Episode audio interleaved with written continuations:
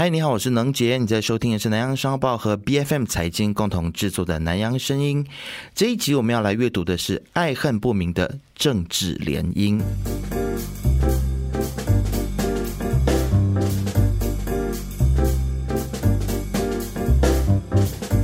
好，我们这个时候呢，就先来欢迎我们的好朋友，也是南洋商报非常资深的专题的作家黎天华。天华，大家好，能姐好。其实你写的这个专题是你跟文江一起合作的吗？是的，是上个星期文江要来节目，上一篇其实也是你们两个合作，但是只有他来，但这一篇，呃，只有你来。那我我觉得我在准备的过程当中，对我来讲是非常非常的疗愈的。怎么说呢？因为从第十五届大选以来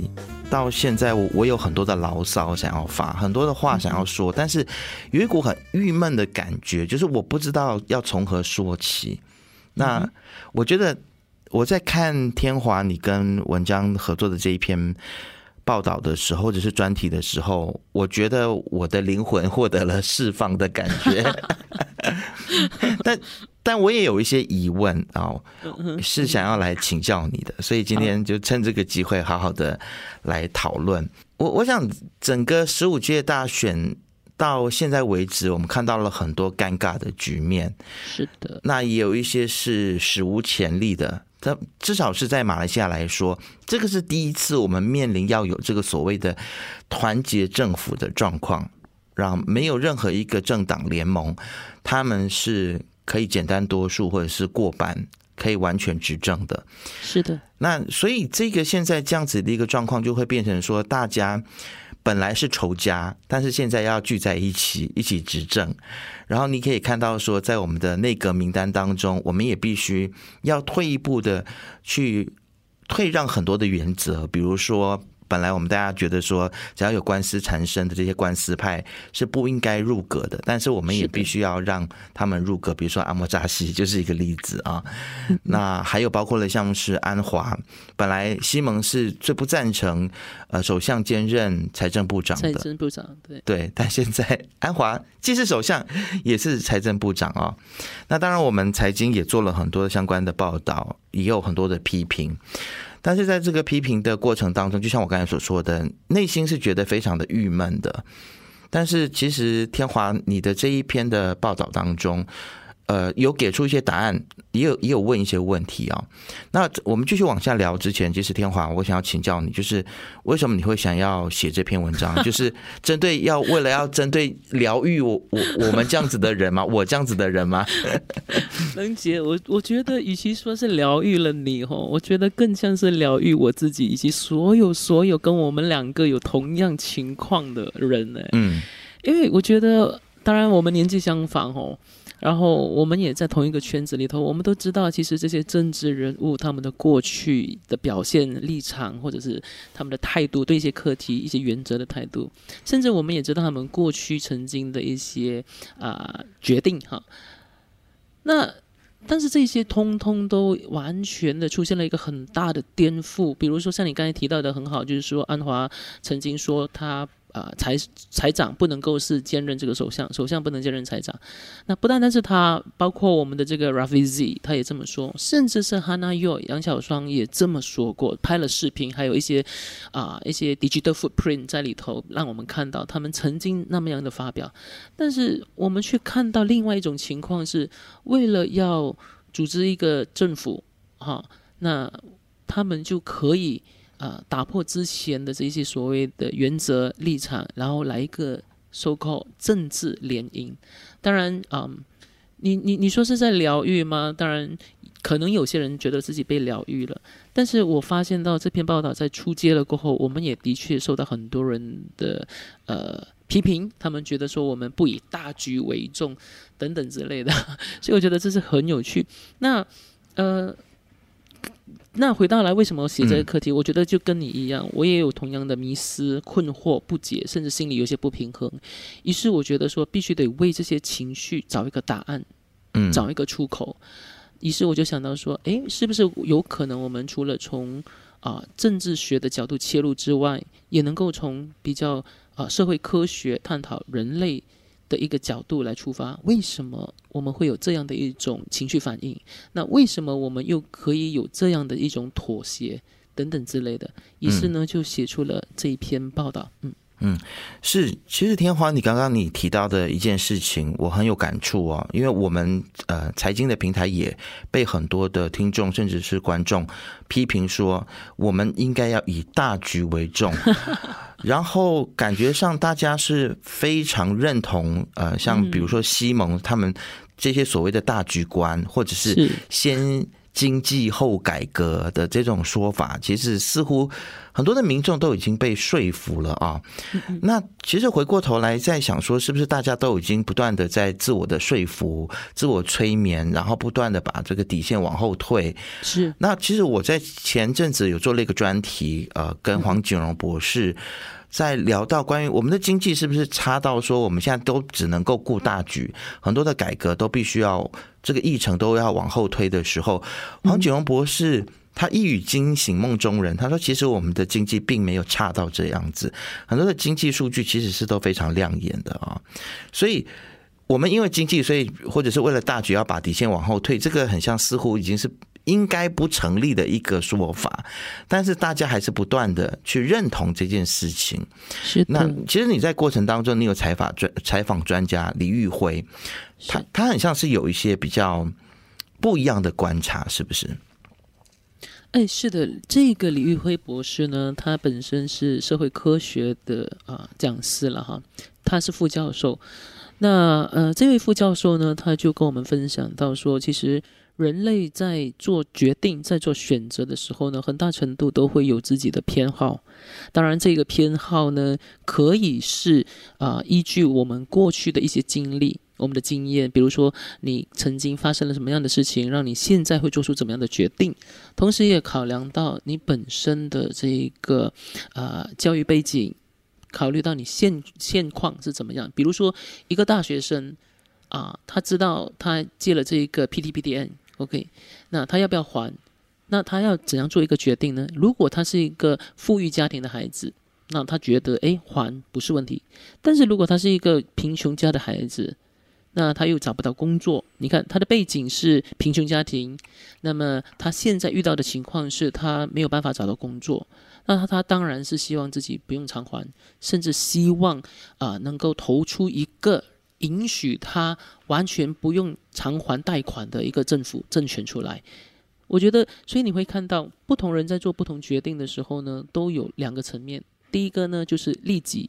另外一个就是利他。所谓的利己呢，就是任何关乎自身利益的，就是利己。那利他的话呢，相对他就比较宏观，他希望这个社会更好，这个国家更进步，哈。所以会有两种层面，嗯嗯。在这个专题里面有另外一句话，其实也是蛮打到我的啊，我忍不住要不断的点头，然后认同的，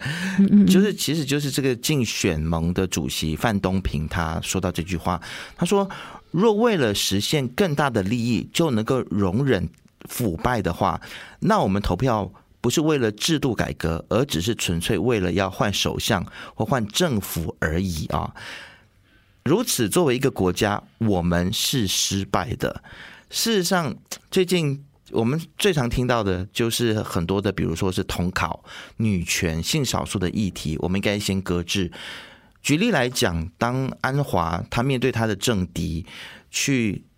指出说，安华其实你是要推进性少数或者是 LGBT 的议程的时候，安华他的反应是他很大动作的要去。控告他的政敌，说他们诽谤。是，这个事情其实看在性少数族群的眼里面，其实是蛮受伤的。但是当性少数族群出来表达他们的受伤的时候，然后很多人就说啊，其实你们不重要啦，你们的议题往后搁啦，没有关系。我我们就不要讲像性少数这么争议的议题好了，包括了统考、女权等等这些议题。大家都是说啊，为为了大局，你们都先可以暂时的搁置啊。所以 所以什么才叫大局，对吗？对对，没错。所以这个又同样的回到刚刚的这一个李玉辉副教授的啊谈话啊，我们的 priority，我们的 preference 是什么？那这很大程度还是取决于我们个体、我们个人的教育背景、我们身处的状况。哈，所以才会导致到我们怎样去诠释这一个大局。但是目前我们看到的一个情况，是因为我们在呃国政的这一个呃权威下生活了超过半世纪，那我们急于摆脱这个权威，迫切的想要摆脱这一个这个政权的这个压迫、这个领导，所以我们才会想要想尽一切任何的办法，妥协任何的原则来换政府，希望不再是。国政当然很不幸的，同样的同样的国政的人还是回来了，这个可能是大家没有办法啊预测的。但是还有一个很有趣的现象，就是一些人他失望是一回事哦，有些人他竟然还可以重新的在颠覆自己过去的一个认知和立场，说哎没有关系，我觉得可以给他们一个机会。我甚至相信说这个安华能够啊压制甚至是制衡这个呃内阁里面的乌统派系。嗯，我觉得类似的谈话好像蛮熟悉的，因为呃，之前西蒙执政的二十二个月的时候，我们也同样听到类似的话，就是当西蒙决定跟马哈迪合作的时候，我们其实一直在重复这些重蹈覆辙，对吗？嗯，所以呃，我要我现在的感觉就是专题写了，那大家可以嗯。理智的话，可以平心而论的去看，然后去观察，然后去分析。我更不希望出现的一个情况就是，呃，如果很不幸的我们再次发生类似二十二个月执政过后的喜来登事件过后引发的一连串危机的话呢，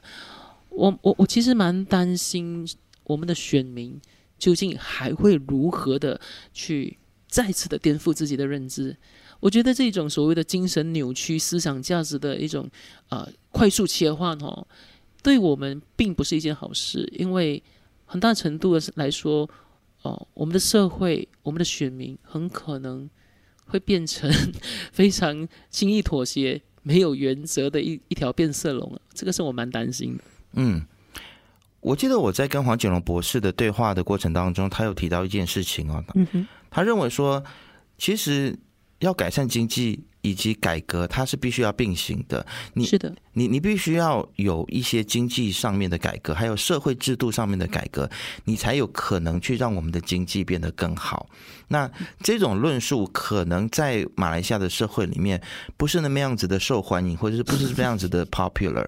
那我我想举一个例子，就是。在最近东盟跟欧盟的一个高峰会议上面，对对，其实在这个会议里面，其实东盟也好，或者是欧盟的这些国家领导人，他们都认同说性别平等，还有一些呃自由民主等等这些的价值，还有这些改革是很重要。他们甚至都已经发出了联合的声明。所以在这些国际的场合里面，其实大家要合作，这些的改革是一些所谓的先决条件。所以在国际里面，这个是大家认同的一个价值观。那为什么回到了我们马来西亚，在国内的时候，我们的政治人物却跟我们说的是另外一套呢？国人在培养国际观以及关心国际新闻的这件事情上面，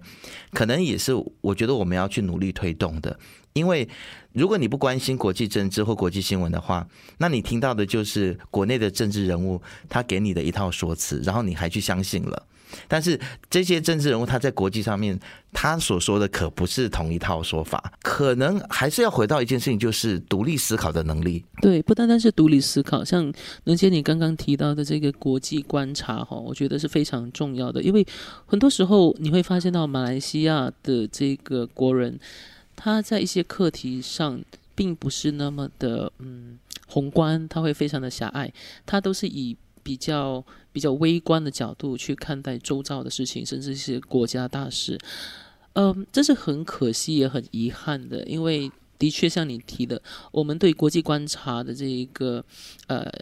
这个参与并不多哦，所以我们不单单是不了解。啊，外国究竟发生什么事？全球对平权的发展去到什么程度之外，我们甚至也根本没有办法检视我们的领导人到底在国际上和在国内是不是有一种呃原则上的一致。嗯，是。其实，在这个专题当中，你有提到说，大马的选民其实并不愚蠢啊。嗯。但是我的感觉不太一样，我觉得 我的我觉得选民很容易被政客说服和忽悠啊。因为我必须很坦白的说，我我自己身边一些性少数族群的朋友，都自己告诉我说，没有关系，我的权利可以暂时被摆在一边，只要安华可以好好的把经济搞好就可以了。我也有很多的不少的女性朋友告诉我说，哦，女性平权没有关系，还有这个无国籍儿童的问题，暂时放一边好了，先让安华先去搞好经济。但是我我觉得，但其实大家也很可怜，因为被政治人物忽悠了。是，但是天华，你的观察是你觉得说，其实不是所有人都这么愚蠢啊，所以你可不可以来说服我一下？其实我们的选民其实真的是聪明的。我我觉得我必须得负责任的说一说，就是呃，我其实会想要写这个专题，同样的是在这个社交媒体上看到非常多的选民啊。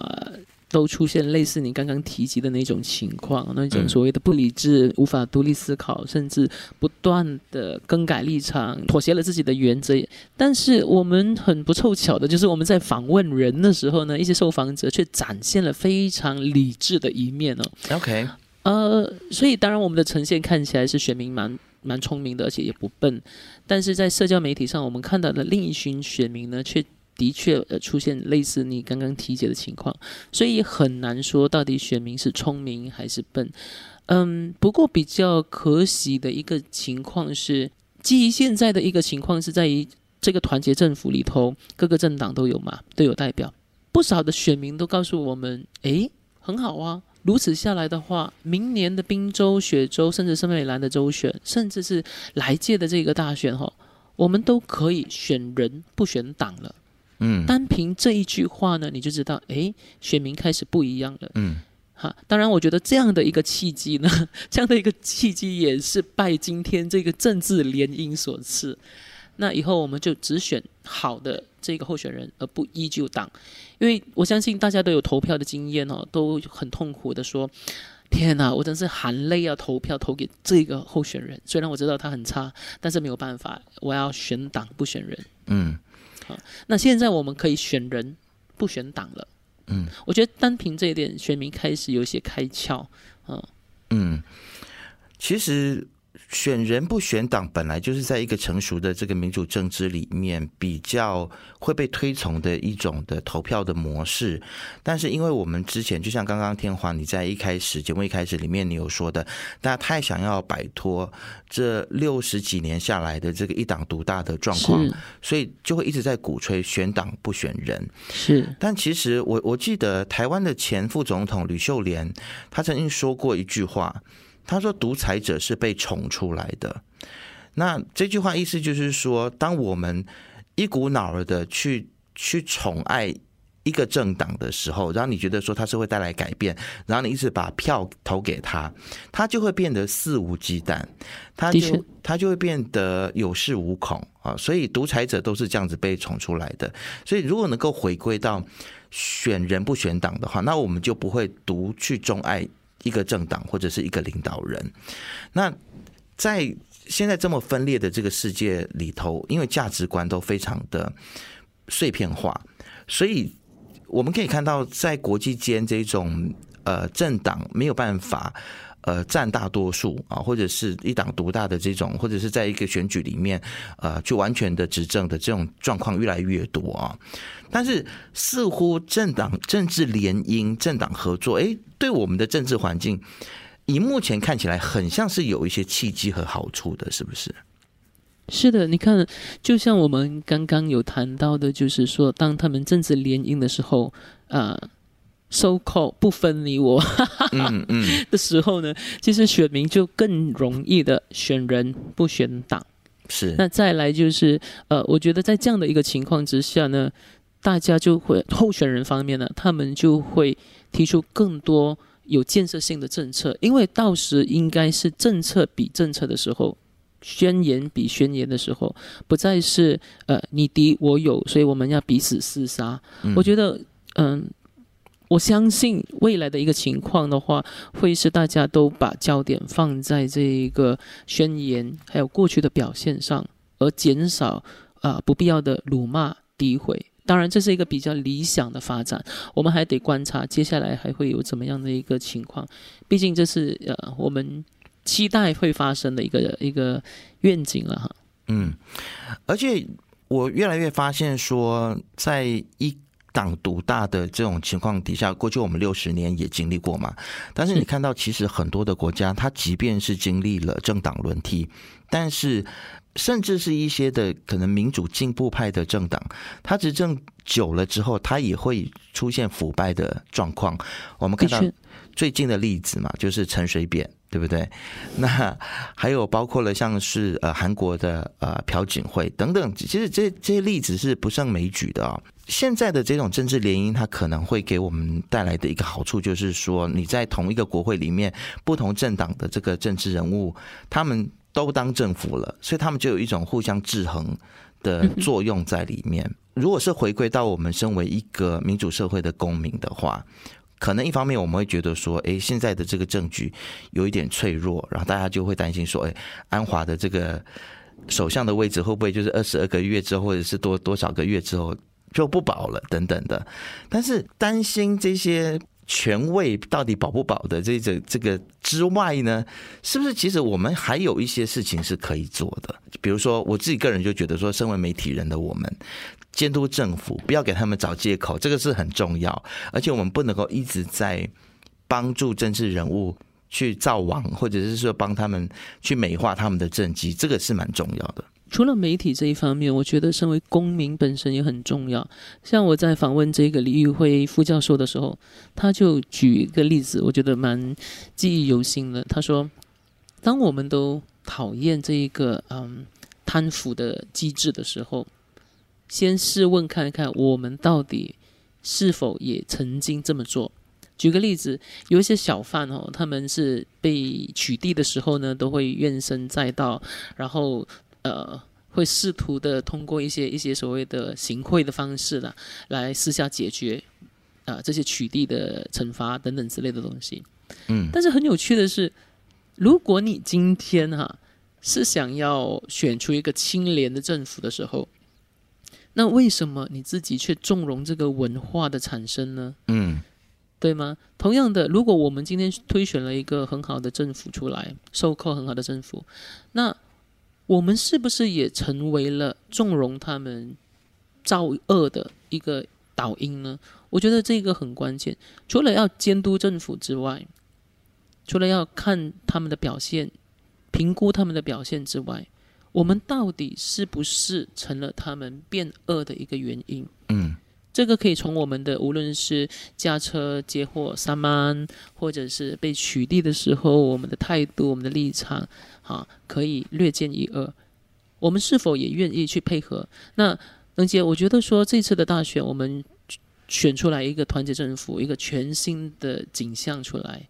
它可以是重新构建马来西亚的一个很好的良机。但是这个良机不单单是政治人物，也不单单是公民组织，更包括我们选民。如果我们还是走回那一条老路，甚至是用回同样的方式的话，那我不觉得我们是珍惜这个可以构建马来西亚的良机。嗯，我有发现。有一些新闻当中在说，有电影公司要帮安华拍电影啊，啊，去来诉说他非常不容易的这一条政治路的种种的过程。看到这个新闻，对。那我我们就从这件事情来举例好了。这个有一点是一个造神的动作啊。我能记你不？我不晓得你还记得吗？马哈迪也曾经有这样的一部电影。我我不记得，真的不记得哦，真的吗？非常有趣，你知道吗？呃，其实这个团结政府上台过后呢，我发现了很多的操作呢，都很熟口熟脸。嗯，这个是我让，这是让我非常担心的一件事情，因为我好像发现到，哎，这些种种的造神的情况，怎么跟之前马哈迪上台的时候一样？其实，在马哈迪还没有上位之前哦，就有人要筹拍这个马来西呃马哈迪自传。嗯，后来因为他呃。他的这个政治风评不是那么好的时候呢，就搁搁置不了了之。就是那时候当当时如果没记错的话，他在梧桐就是离开梧桐了。那后来就展延，甚至是拍好了也还没有上映。直到他呃上位过后，出任首相过后呢，这部电影才正式的哈啊放出来做宣传，这个样子比较高调了哈。嗯，那。当我看到安华也有这样的一个操作的时候呢，我真的是有点有点担心。不单单如此，你会发现到最近安华的一些举举动，尤其是他在社交媒体上的一些啊照片啊，一些刻意的营造，甚至是他的一些宣布，比如说，诶，他宣布不领薪水。是 OK，那甚至他在社交媒体上也宣布说，之前我有首相署有买了一个官车给我们马赛蒂六百 S 六百啊，那我也拒绝了这个啊，这个这个使用豪车，对对，他觉得只要有有车代步就好，还有种种种种种种的操作，都让我觉得，哎，怎么那么像之前的马哈迪？比如说马哈迪在在出任第二次出任首相的时候，我们看到什么？哎，他穿。马来西亚的八大鞋，嗯啊，那他吃马来西亚的食物，为马来西亚的呃，不但马来西亚马来西亚制造呢站台，嗯，那他有多亲民，他有多可爱，甚至是他说他累了，他要做身体检查，他不够睡，他妻子很担心。诶，安华最近也出现了所谓的哈，每一天要工作，然后很累，很晚才睡觉，这些种种种种的公关宣传操作。我我其实是蛮担心的，嗯，除了担心之余呢，我想我们要跟我们的听众或者是我们的读者来沟通这件事情，就是说，对我们已经用我们的选票让安华成为首相了，啊，当然可能有些人不认同这样的说法，他说安华即使自己也很努力啊，或者是呃，他这次任相也得来不易，没错，是的确，但。他现在既然已经成为首相了，我觉得我们在心态上面和角色，身为媒体或者是身为一般的民众，我们就要转变我们的角色，去监督他，而不是去盲目的爱戴他，或者是你成为这个造神的其中的一个部分，我觉得都是不应该的。那与其去担心说他的这个位置能够做多久，反而你要去认真的思考说他这个。位置能够做多久，其实还是需要靠他自己的努力、他的施政，还有他的表现去决定的，而不是一味的去迎合他们的这个政党所呃所让大家去相信的事情啊，或者是去买单他们要大家去呃去去去思考的一个方向。啊，所以我觉得大家应应该要去能够去分辨，说到底什么什么样是监监督，那到底什么样叫做迎合？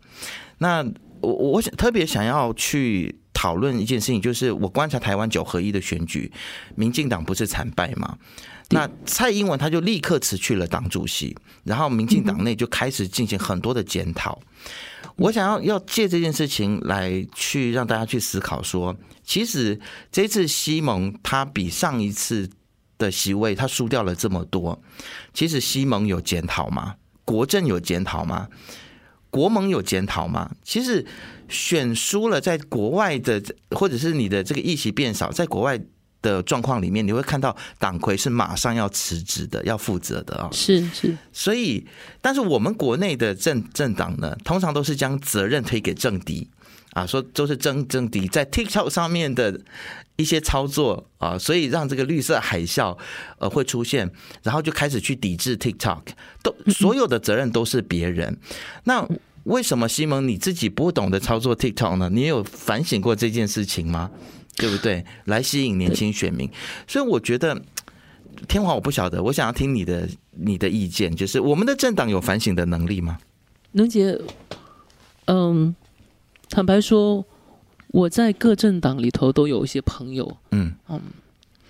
说他们没有检讨，其实不然，他们其实一定有检讨，嗯。只是对外上呢，他不能够呃做出这些所谓的道歉啦、认错啦、陈词。呃，首先这这不是马来西亚过去用都有的一个一种风气，虽然他应该要有，但是很可惜马来西亚没有这样的一种风气。那第二，马来西亚的政治人物呢，他们都似乎把。政治当着自己的终身职业，他们如果不从政的话，他们可能一辈子就完了。所以他们就必须得一直在里头哈打滚啊，要要养家糊口，就靠这一个行业。所以也因为这样，他们永远不可能会有所谓的城池下台，啊，他们绝对没有不会不会有这样的一个情况。但是我所担心的一件事情是，他们的检讨只是内部的，嗯，没有公开。嗯，没有对外。然后他们的检讨呢，幻化成一些政策。那我们都知道哈，在这次的选举的一个检讨里头，发现到啊，从选票的流向你会发现，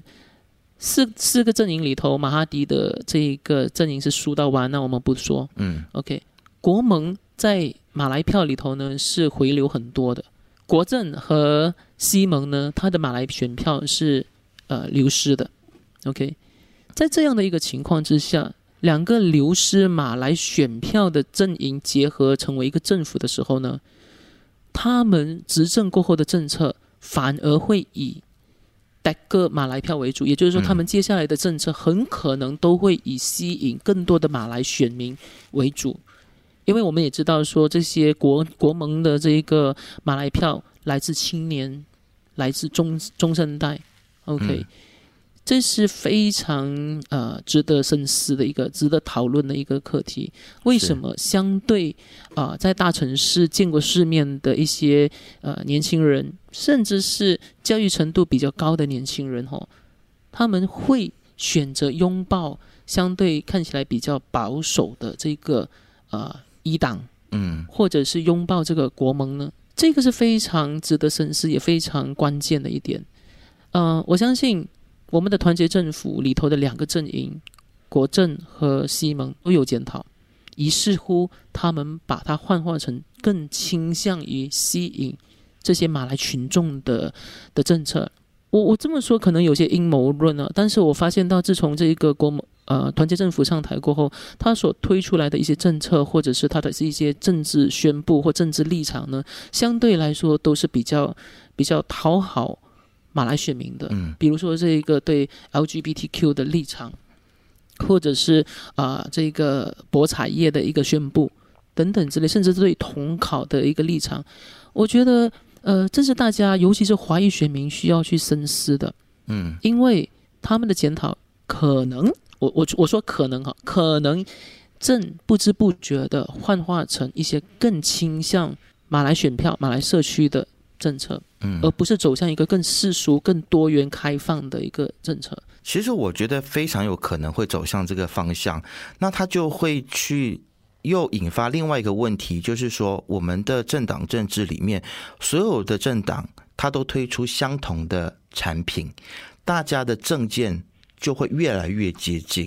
所以当大家的证件跟理念都太，就是所有的产品都长得一模一样的时候，那就会更形成所有的政党都没有办法简单多数，都没有办法就是在选举当中获胜的情况。那我我非常认同政党政治，它必须要大家都推出很不一样的想法跟理念跟产品的时候，它才能够。更正常的维持下去，所以我就想说，可能会不会是天华你下一篇的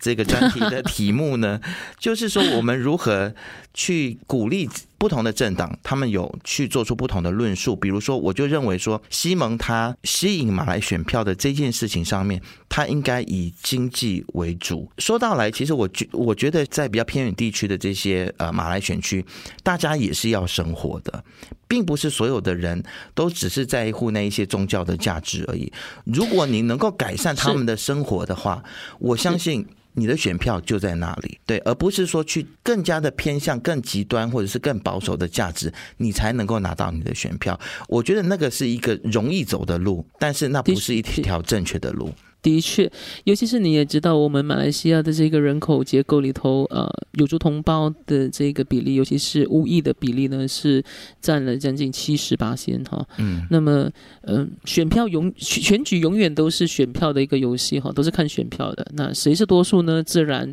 你就可以获胜。那你一定要讨好这群人的话呢，你就要推出啊他们口味的这个政策出来。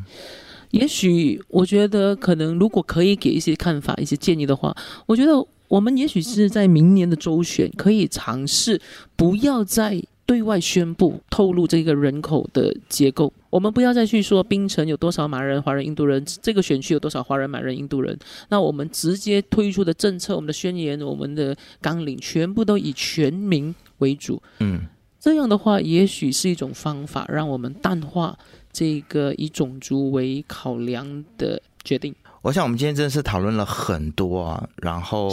我我们当然也是非常希望可以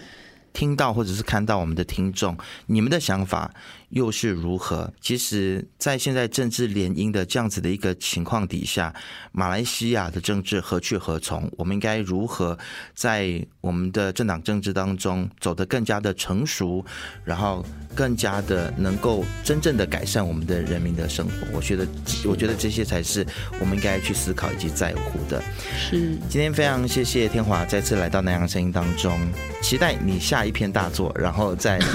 请你回到节目当中跟我们。进行深度的探讨，谢谢林能杰。那我们明年见，明年见。南洋声音是财经制作的节目，你可以在财经的网站、B F M 的手机应用程式以及各大播客平台听到我们的节目。南洋声音，我们下次见。